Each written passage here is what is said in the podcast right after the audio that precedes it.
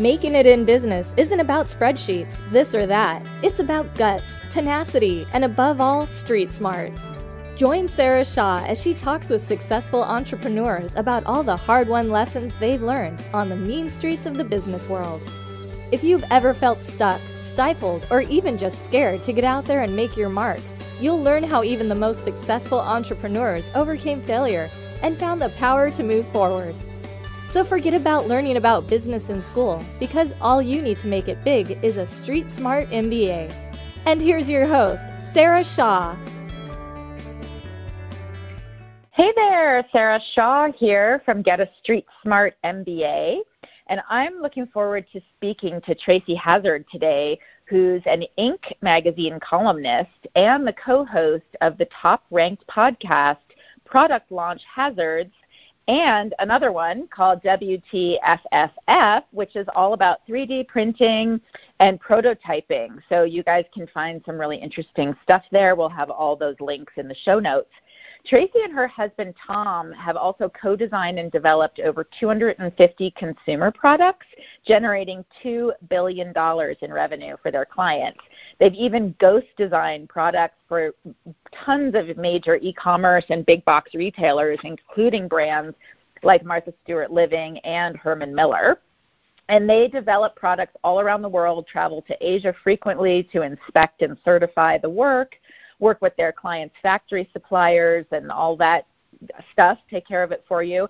And collectively, they hold over 37 utility and design patents with an unprecedented 86% commercialization rate, which is unfreaking believable. So, welcome, Tracy. I'm really excited to talk to you. Thanks so much for having me, Sarah. I'm excited to be here with you. Yeah, well, so Okay, Miss 86%. I want to talk about the low cost ways to test market new products because well, you've yeah, I mean, so many, right?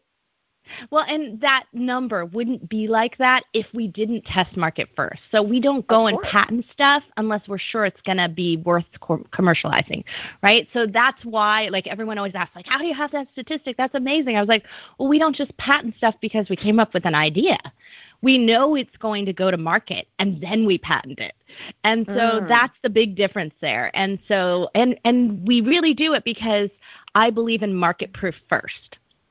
And right. where we're really understanding whether or not not whether or not we have a great idea, a great product and it's the you know best thing and everybody loves it. I don't really care if my family loves it. my mm-hmm. friends love it. I want to know that someone will pay for it because at exactly. the end of the day, that's the metric everyone else cares about. Right. Can we just touch on one thing you just mentioned? Because so many people, I want to talk about the patent process for a sec, yep. and and your your thoughts on it, not the actual process. We'll leave that for another time. But but leave what, that for the lawyer. Uh, exactly. Um, boring. Um, so, but what one thing that was really interesting that you said was that you test market before you patent. And I think this is such an important thing to touch on because so many people just get this idea and then freak out and patent it without even knowing right whether anybody other than them and their mom like it so yep. you know and they spend you can spend a lot of money right it could be you yeah. know eight or ten thousand for a design patent twenty or thirty thousand who knows for a utility patent you know if you have both it could be you know it's like a down payment on a house um and so you know what uh, let's talk about the kinds of things. I mean, I'm really glad you brought that up, just because so many people uh, they they, they also hang so much on the fact that they have a patent, right? And and so you know, and obviously doing all this preliminary research on your end, I imagine would help you strengthen the the uh, value of the patent, right? Because so many people patent stuff and then you know maybe they miss something or don't mention a way it could be used for a design patent for example or something and then it gets um, slightly modified by somebody else. That's happened to me. But um, yes. and uh, yes, like, there's you're, you're no the other way. Anyone could ever do it. I mean theirs wasn't as cool as ours but um, you know, but they did patent over our patent and cited our patent as one of the uh, specimens, which they're right? uh, which they're allowed to do. Yeah. So right. actually, we do something just to kind of mention this, Sarah, because we do something really unique. So. um, we get asked to break people's patents, which I refuse to do because I respect the inventor. Um, mm. But that doesn't mean that I won't break your patent for you.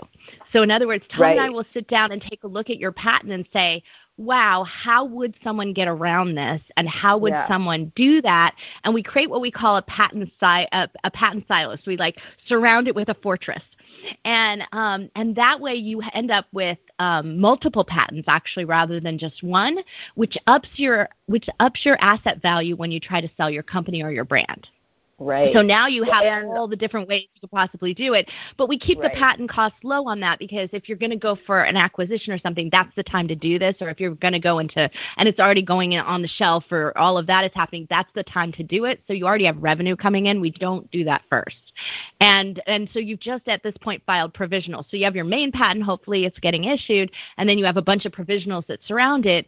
And it really creates this higher valuation of you and your brand and it protects you from just what happened to you. So that's one right. thing I just want to mention that side. Yeah. Because I think it's really important to be looking at is like our ultimate goal in everything that we do with patenting is to make sure that you have an asset at the end of the day. And if it's not a product that's selling, it's not an asset. A patent's not an asset. Right. It's just a piece of paper.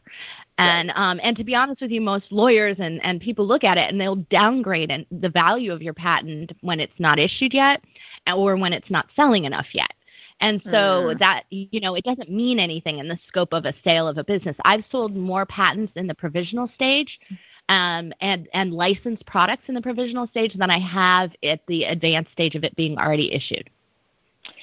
Good point. And also, there's such a huge there's such a huge amount of patents that get filed that never go to market. right. Right. So there's less than two percent. Yeah, the rate is less than two percent of patents across the board in the U.S. Patent and Trademark Office make any make their inventors any money. Yeah. So like I mean we're talking about when you think about the average of that because think about how many patents Apple filed and almost all of those are commercialized, right? And they make trillion right. uh, make a trillion dollars, right? So it should balance out and you you would think it would be a higher percentage, but it's not. That's how many patents get filed that do nothing. And right. it's huge. So yeah. that's a huge waste of money. As you mentioned it, like 20,000, 30,000, especially if you go for international PCT patents. And right. so this is what we like to do. This is why we market test and we find unique ways to do it. And sometimes we do have to file provisionals. But we don't consider because you can abandon provisionals very quickly. So you have one year to file your full patent, and so right. you can abandon a provisional, and you've only spent, you know, if you're a small business, I think it's like 150 bucks to file it. Right. So it's almost, you, it's almost free. it's almost free, yeah. And so yeah. you know, so you know that is is just uh, so much more worth it than a non-disclosure that's worse.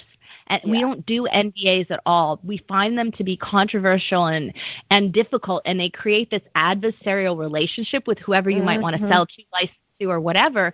So we'd rather have the provisional and and hide behind that as like, well, you know, we're covered because we've already filed a patent. And right. while some people may ignore that, I have found it so rare because they don't care about your product yet because they don't know if it's going to sell. Right yeah, I'm so glad to hear you say that about the NDA because I even have clients email me sometimes and say, well, you have to sign an NDA to work with yeah. me. And I'm like, uh, if I ever opened my mouth and talked about somebody's product, I'd be out of business like yesterday. Uh, you know, and I right. always say to people, you know, you're alienating people by by doing that, and that you'd be better off having a provisional patent if you don't have a patent. Right, and then you can just sort of freely talk and be confident yep. about it, which which is better because at the end of the day, if you're confident about your product, it shows that you really are sure that it's going to sell, and so that exactly. at the end of the day is what people care about. The other right. thing that I do is, you know, I do have a uh, like confidentiality, like so when someone makes an appointment with me, I hold I, I I put a confidentiality right in that appointment because I want them to feel comfortable talking yes. to me because I have had the problem where someone was so secretive about the project project that they signed, paid me, and then I find out about the project. And I was like, yeah, um, that's not what you kind of indicated when we had a discussion about this, and I'm not so sure I'm the right person for you. So right. I, I opened that up. But again, it's not because I, I I can't talk about my client's work when it's under when it's under project. I would never. And when right. people approach me more often than not, I'm going to be like, no one's ever going to buy that, or or that's a great idea. You should do it. Let's do a project, right? So why would I violate that? But exactly. non-disclosures. I mean, I've had one violated. Uh, it, I went into a patent and trademark lawsuit, but it started from a non-disclosure violation with Palm Computing and IDEO, the largest industrial design firm in the world. So you know, it's not worth the paper it's printed on because you can't right. you can't enforce that. Exactly. And, you can't afford. It's almost impossible. I mean, to afford to in, enforce your own patents. I mean, right. it can be a ten million dollar lawsuit. Right, and I got lucky. I mean, so we did end up in a lawsuit with them, but I got lucky that they had they wanted to go public, and so they wanted this settled because we got some major press at that time, and this is before social media. Essentially, we went viral in the community, um, in the handheld handheld computer community. We went viral there, and that's what saved us. That's what got us settled and got us out of it, mm. and you know, and and moved on because we couldn't we couldn't um, follow through. We filed the lawsuit, right. but that's all the money I had. Yeah. So, you know, that was, that was enough to do a filing. Like that was it. Um, and yeah. we got up by the San Jose Mercury News and things like that. And because of that, it put pressure on their their investors. Were looking at them going, uh, you want to go public? This is going to be a problem, and exactly. so settled it and that's how we got out of it. But that's luck. That is rare. Yes, totally. Oh my God, you're so lucky. well, so let's yeah. talk about low cost ways that people can test market new products before before right. they file a patent, or yeah. maybe it's not even patentable. You know, not everything is. So, right. Um, and what so, are some of your yeah. favorite ways? So, you know, this is the thing. I really want to get at whether or not there's a market, the market can be reached easily for your particular mm-hmm. category of products. So that's the first thing we want to test. So, a lot, I mean, thinking about all these companies that start apps and go out there and just create a membership community, there is a lot of smart to that.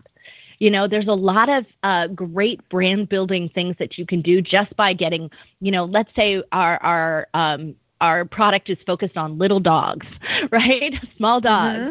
There's a huge community on Facebook of people who are big fans of their small dogs, whatever the breeds might be. Go in and talk with them. Go and connect with them. Like there's lots of ways for you to have sort of a connection to the actual community. And then find a product that you can sell that is similar but not it doesn't it doesn't have that great feature that you want to add to it. So maybe if it's a special, you know, quick release leash, find another one that exists out there and start selling it to the community. Put it on Amazon, put it on eBay, start your own Shopify shop, but start selling so that you're gathering the community who's already interested in your product type. Now mm-hmm. you have the mm-hmm. right people to talk to. So that's the first step that I like to do. And the other thing that's really great about it is, yeah, so you're selling something that exists, and uh, there's a lot of purists out there who's like, no, I just want my brand to be my own original thing. Mm-hmm. That's great, but it's going to be so much more costly to access that market. So let's find out how easy it is to access them, how easy it is to gather them, and let's use the revenue from private, private label selling this leash, as I was using in the example, let's use the revenue from it to help fund our, our marketing and product development for our original product. Right. Now we have awesome. self funding, right? That's yes. so much better. the way better. yeah. Let's not take a yeah. loan. So right. so we like to do things like that. So I use the example a lot of a juicer blender. So if you were if you were going to make a juicer blender that was really unique and, and but together, right? And why not sell a juicer and sell a blender?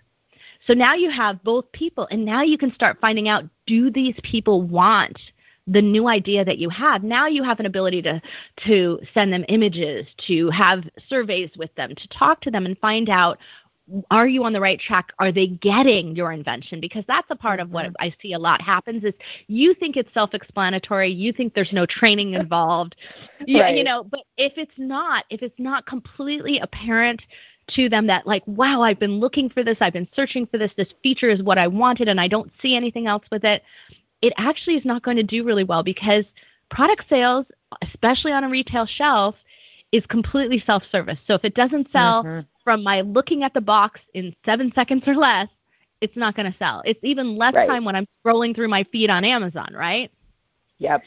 So so yeah, so you've got to get the the uniqueness out quickly. So the best way to do that is to make sure that community who you know is already passionate about it, you know, they're into health, they're into wellness, but do they get what you're trying to do? Right. So, so that's so my favorite ta- way. So you're talking. So I just want to kind of recap in case um, some people are just sort of new to this.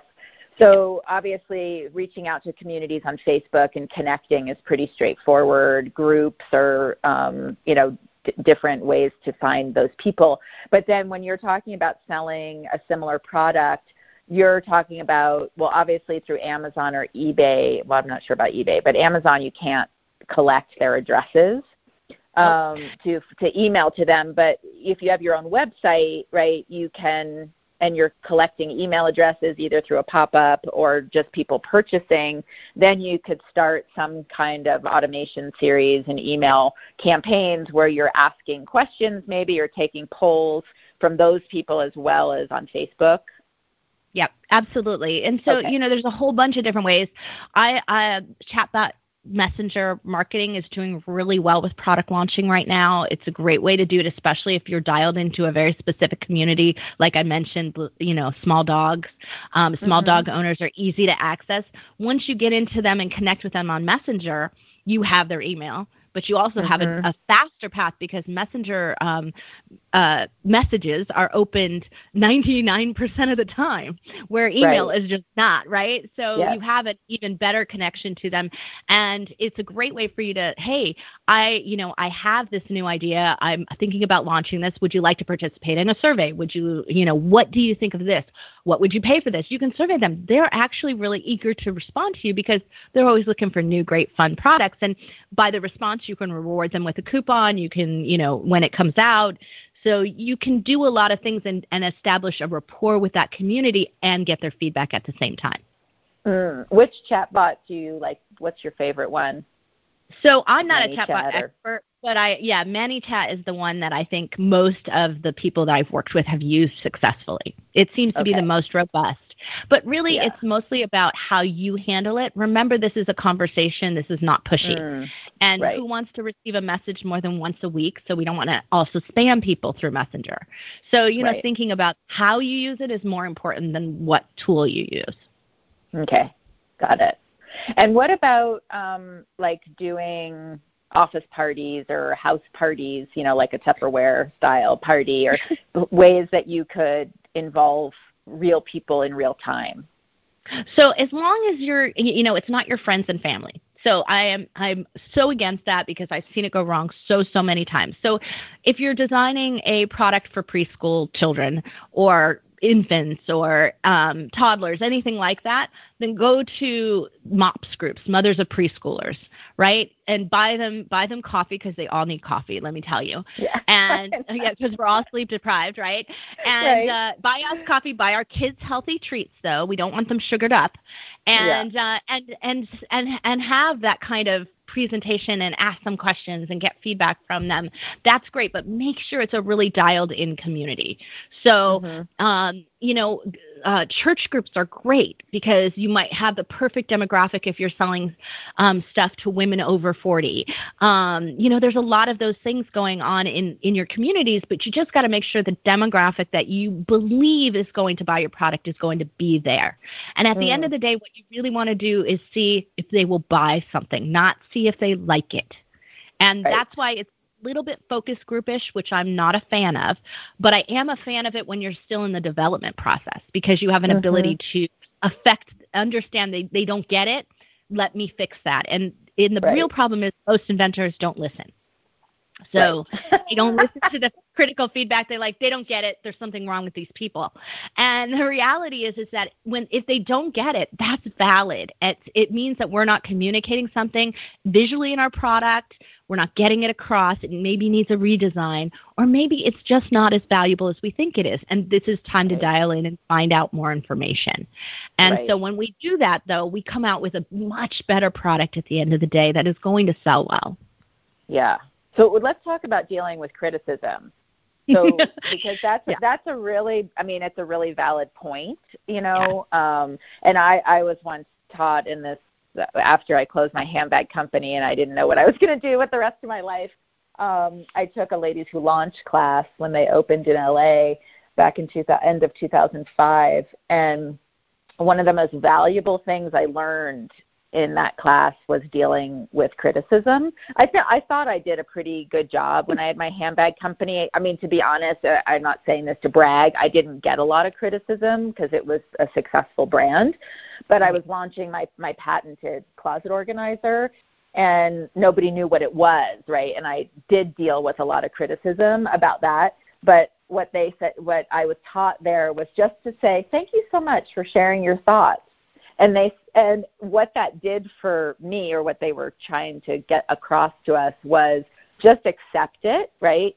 Uh, say thank you to the people who give it to you because that's really all they want to want is to be heard. Right. and and then they actually might be giving you something that's valuable and that you know you really need to um you know to listen to it and take it into consideration because it could save your brand or help you develop it or change something right right right absolutely and you know but they all like uh, most people like to cling to the idea of like you know um uh, you know Spanx, right? Here she goes around. Sara Blakely goes around to every to I don't even I think it was like a hundred banks. It's like a crazy number, and they all reject her, saying nobody hmm will buy this right? And she perse- per- persevered and, and made it anyway. Mm-hmm. And the thing is, is that it doesn't. It, it, that's where it, if it's the right audience and they're criticizing you, you must listen. And yeah. if it's not the right audience, then yeah, you can go ahead. You should definitely be thank- thankful because you know you asked for an opinion or they gave it. You got to listen and you got to move on. Yeah. I'm lucky because I went to art school, and in art school, every project is critiqued so they are, yeah. are training us to take criticism from day one.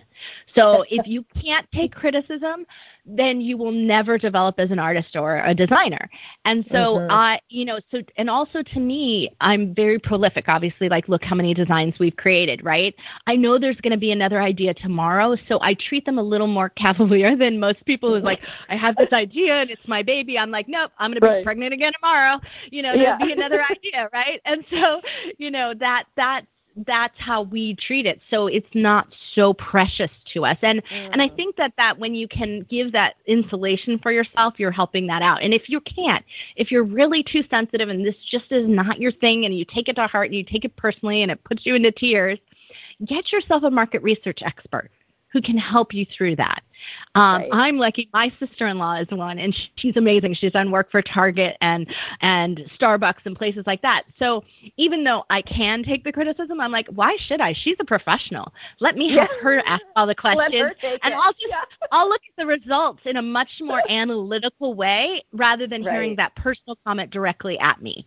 And yeah. so you know that really helps out as well. So kind of creating a barrier for yourself can be the best thing you can do because it's it is hard for people. I I get mm-hmm. that because they've worked so hard and they've invested so much. But you want your investment to succeed. And in that success requires feedback. And you have yeah. to listen to that feedback.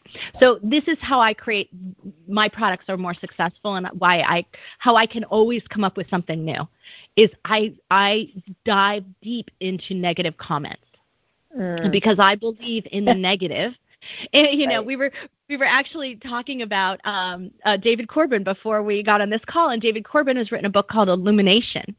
And in Illumination, that's what he's talking about. You're supposed to illuminate the negative because it is in understanding the negative where you can see the opportunity.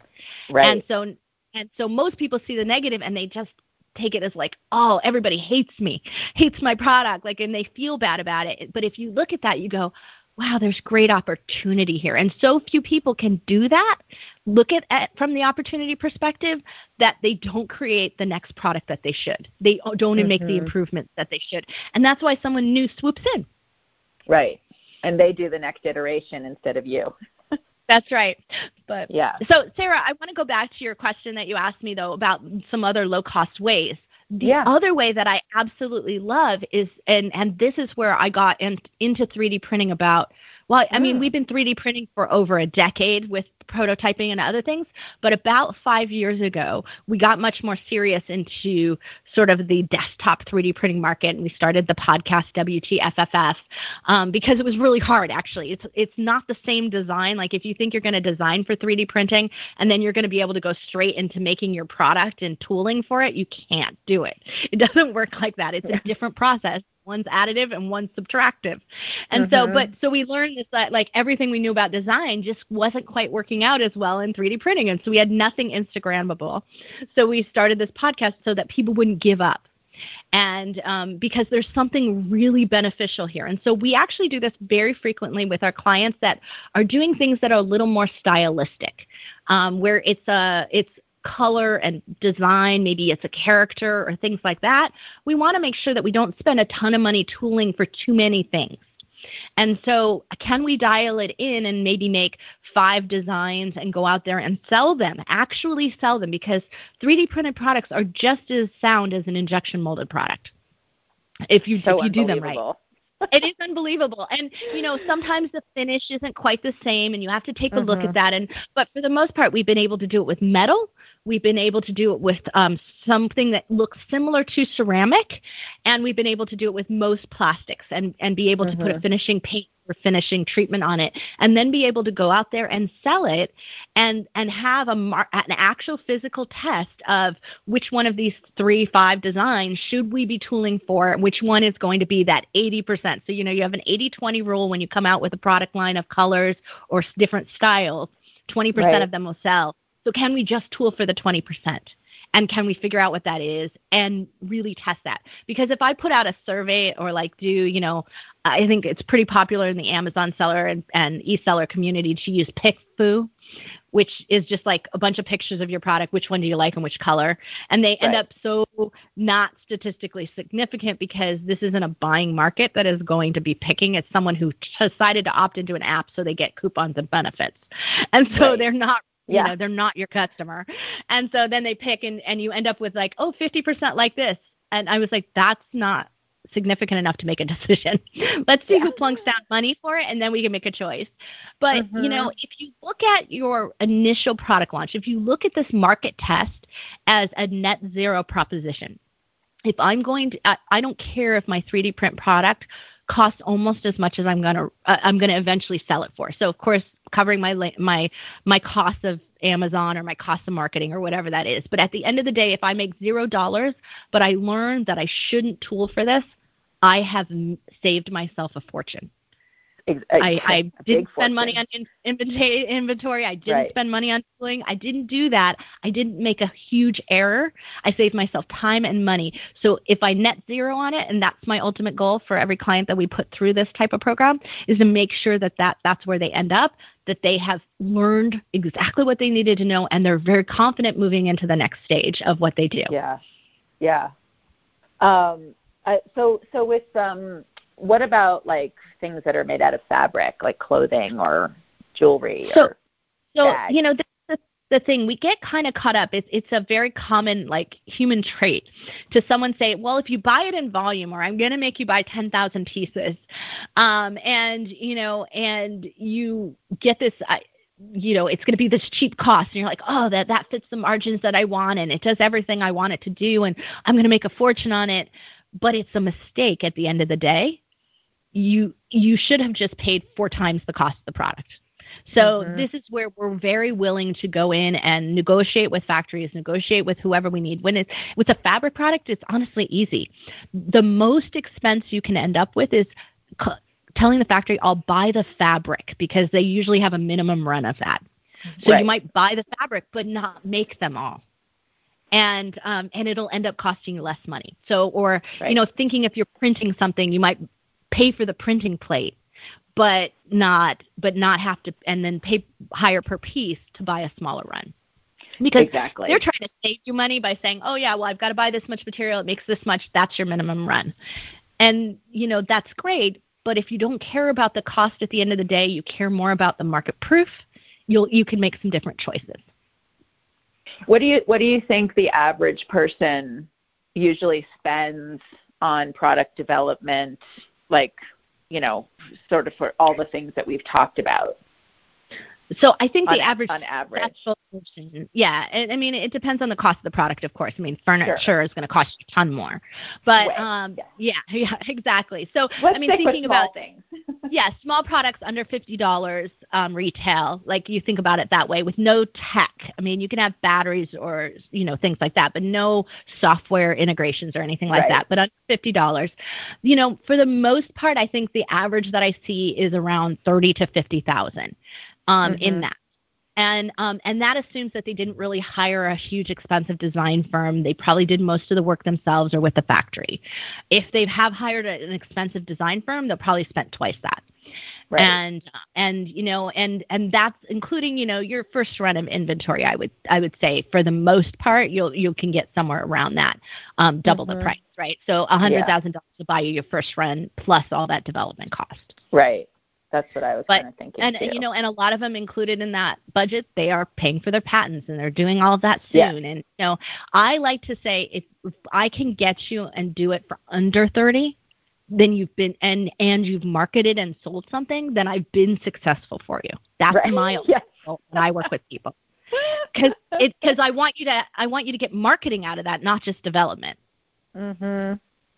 Of course. So, Of now it may only be your you know your your test run marketing it's not like your full marketing program and plan you need more money for that but Yeah. you know but i want you to get out there and i want you to test the access to the market and get something selling and then from there hey if we can generate ten thousand dollars a month in in in sales from something now you've got budget to continue to work on Mhm. Totally. How long do you feel like it takes on average to to do all these tests tests before you actually go ahead and make your first real thing, you know, like samples with the factory? Yeah, so I mean, if you just want to go in and private label and test the market, you can be up and running and doing that within three to four months. You know, so that's typical sort of private label process. It takes about three to four months to get something of quality onto Amazon and be, you know, selling a thousand pieces and testing it out. So you Mhm. can definitely do that part of it quickly. But in my experience, if you shortcut the development process and spend less than nine months developing a product, and it usually ends up taking you 12 because of ho- Chinese holidays and shipping and other Yeah. things like that. Right? Oh, it just, those it's things. gonna- yeah. yeah, but if you try to shortcut that less than nine, it will never work. It will never come out quite the way you expect it to. Um, it is. Uh, I, mean, I have some clients who are like, I, you know, I said to them, I think, you know, at minimum, the way that this project is going to be, and in my experience, we should be really happy with the sample after we go through four rounds four rounds of sampling. And when you imagine what that takes, it takes a few weeks to make a sample. It takes you three weeks to get it, like, and turn it back Mm. around and criticize it and say, here's what I need to be fixed. So every time you do a sample, it's about six weeks. Right. And so if you go through three of those, you know, that's where you're hitting into those dates. And and so we had one that was really straightforward and whatever, but they kept changing their design on it afterwards Oh, and they wanted to add a pocket and do this and you know, change that. So we're on our sixth sample now, right? And it's the whole year. But I think Right. we're finally done with it. But you know, but that that's what happens in the process is that they can get Yeah. perfectionist about it. So I do Of like course. to kind of I I it, I think three to four rounds of a sample is planning for that is good. You'll Mhm. never get your first sample perfect. It never happens. I've been doing this for 27 years. It Yes. Never happens once. Right. I've never So, had a perfect sample come in either, and some really scary fabric that I've designed Right. over the years. What? There's always some interpretation that you didn't expect. You're like, how did they? Yeah. How was I not clear about that? And I mean, we literally draw things up, spell it out, provide engineering drawings, and it still goes Mhm. wrong. So let me tell you, something go wrong. So now I can improve that, but most people won't pay for it. So most people don't uh, won't go to the factory to work with them. And Right. so when I'm working with my bigger clients, they have budgets for that, and I will Yeah. we can we can I can be right there while they're doing the sample, reiterate it and reiterate it. and We can go through the three samples in the week that I'm there. So they'll make Right. one before I get there. I'll go through it. We'll get it finessed and we'll get it done in time. And so Right. that shortcuts you to about six, seven weeks of being Right. able to do the sample the first time. And um, Instead and so of could do that a possibly nine months. right. Yeah, yeah. And so we do that for people who we do that I do that for like big brands. Like we would do that with Martha Stewart because her Mhm. color matching matters in you know seriously to her, right? Right, It's got to be the of course. exact right robin's egg blue, right? And so to be dyeing leather or to be doing all of those things, the, it will take round after round after round and we not get it right. So Yeah. at the first one, I go there and I sit there until we get it right. And um, and that way the, the feedback's constant. They're they're more attentive. They don't lose track and go on to another client's project. It, it works better that way, and it and it saves a ton of time and money. Yeah, I I would imagine it's uh, can be unbelievable. yeah, but most people are like, oh, a trip to China, it's going to cost you about five thousand dollars by the time you're done with the tr- you know the travel right. and the time away and all that stuff. Especially you know when you pay for an expert's time. But the difference is is you know what you're talking four months, right? So right, exactly. Can, you have to think about that money uh, time saving. It, you know, it's worth spending money to save time, especially in the retail market, because time is everything. If you miss your window of opportunity, you may not get it again. Exactly. Or especially in fashion, if you miss your season, Yes, you can't miss your season. you can't miss your season. Yeah, I mean, there's yeah. a ton of billion products that are seasonless, but in fashion, you you've got to hit your season. Right, um, and and I do this a lot. Like I'll I'll talk to clients and I'll be like, it's June and we're not ready with the sample yet. Do you want me to make a trip for you? Because if I don't make it today, you will not get your orders before Christmas. It's not going to happen. So you right. won't have fourth quarter. You won't be able to order because you probably have to order by July. So um, that's like the outside window. I mean, that that's really outside. Most of my clients place their orders by the end of Chinese New Year, the prior year. Yeah. so right. you know, so you're, you're in February. You'll be placing orders for your quarter four. Yes. Oh, totally. Well, yeah. I mean, when I was in manufacturing, well, with my bags, I always had to order my leather from Italy way in advance because they closed for the whole month of August. So you have to have all your you know, even though I produced in Los Angeles and it was fast and easy, I still had to have all my leather shipped by July, which meant I right. had to either design it or order it in April or something. Right. Um, Most people don't that. realize it's really also financially hard because you're yeah. It, it's you know you're not coming off of your best season into spending money on materials. So this is where uh-huh. a lot of companies go wrong is, is in their material flow, cash flow. Like the two things have yes. to go side by side. And so they don't understand the order flow process and, and they also don't understand the seasonality of the factories themselves. Right. Yeah, it's so I mean that it, it can be a killer. I mean, it, a financial it, like you have to really product, know right? budget. Yeah. Yeah. Um, yeah.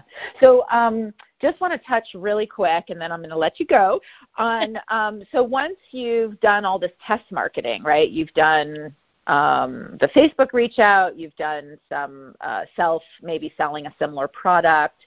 Um, and then maybe you've done some chat botting and um, and some 3D printing, and you've maybe shown your pro- shown this idea to strangers, right? And um, and tried, you know, and asked them if they would buy it. Maybe you can sell the 3D printed item, maybe you can't. Maybe it's just a show sample or something, depending on what it is, right? Um, when I mean, so so at that point, you would feel comfortable saying to someone if they got all these positive results, right? Then it would be like, hot dog, get to the factory, right? Um, yeah, I mean, I'd be like, move along because you you know you've got a you've got probably a seasonality window. You may have a like other people are going to start figuring this out, right? And you may not have your yeah, you might not have an open playing field. So you definitely want to get in there.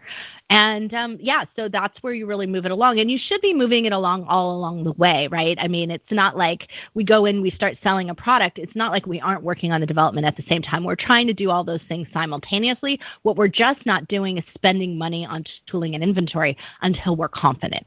Right. So theoretically, you should all be ready right? You yeah. know, everything should be there. You should be ready to go. You should have your financing in order because you're going to need it. And right. um and the you know, and patent if applicant if applicable. Exactly. Right. Exactly. Yeah. Well, now yeah. I highly recommend before you ever go to your factory to file your provisional patent. So Yes, exactly yeah, you know, just to just to cover yourself. But you shouldn't have taken a whole year at this point because at some point you aren't, you know, in the early stages of development, even if it takes you a whole year, the first three months you're not in a factory, you're not actually disclosing anything. So wait until that last minute and then file it. Yes. Awesome. Thank you so much. This has been so fun to chit chat about this. Um, my favorite and, subject. Uh, yes, I know. I it's well, developing products is so fun um, and interesting and can be sometimes you're just i'm sure there's times you're just so wowed by what people bring you like how the heck did you think of that? And but then of course there's the duds that show up of course i'm sure and you're like oh, how do i tell you that nobody's going to want this? Um, so i have to say that i rarely see the duds like they don't always that you know i don't know what it is but i tend to see the ones that have bigger opportunity. But the issue i think for most people is that there's a way to succeed and they won't take that path mm-hmm. and they they're running in an outdated model of as you put it like early on when you were talking this patent first kind of situation when yeah. you're running these inventors groups and all of these things there's a reason they're all there and not successful and the right. ones that are successful leave the group and don't come back and yeah. it's because that model doesn't work. It the market has changed. I mean i've been doing this for 27 years. When i first did it we didn't go to china right? There wasn't i right. mean we didn't get on a plane. So no. the first time we ever went to china was 97 and that was really early. We had no skype. We had nothing. Yeah nothing like, right he couldn't even fax back to each other like it was too costly. You had a paper. So you ticket. went and you were like, yeah. "I hope you're okay over there. Good luck, and I'll see you in a right. week." You know, yeah. and so it's very different. But you know that looking at how things have changed in digital marketing, we have such greater opportunity to be successful faster. So. Yeah and to get that market proof and to do what you need. And there are so many more low cost ways to launch than it used to be. I mean, before, mm-hmm. if you had less, if you didn't have at least 250,000 to $500,000, you couldn't launch. Now, right. I said, what did I say? 50,000, right? That's right. incredible. Yeah, 30 that to 50. Couldn't have, that couldn't have even happened 15 years ago. No. No, I didn't even go to Asia until to early, late 2001. Yeah. Um, so, and still then, I didn't even, I just was like, don't assume my email's going to work because it barely worked when I went to India in 1999. It was like twice right. a week I could email my office and they're like, "Are you alive?" right, but um, it's even only in the last five years that even even the Asian companies and around the world that they've gotten to the idea of creating lower runs initially, yes, so lowering exactly. their minimum is a new thing as well that was incredibly hard to negotiate before. Yes. So, yes. you know, it, it's all in your favor to be able to launch low cost. Yeah. Yeah. Um, yes, and then there's the few and far between that still manufacture here in the States. well, and, and it's perfectly fine. Like, you just have to yeah. make sure it's right. Right, that it's working, the numbers work. Yeah. For whatever it is. Well, Tracy, thank you so much. This was so fun and um, we will uh, catch up on the next on the next topic sometime soon. And all of you, thanks so much for listening, and I'll catch you on the next one. Thanks for tuning in to A Street Smart MBA with Sarah Shaw. Be sure to subscribe on iTunes to get the latest episodes anytime, anywhere. And we'll see you on the next one.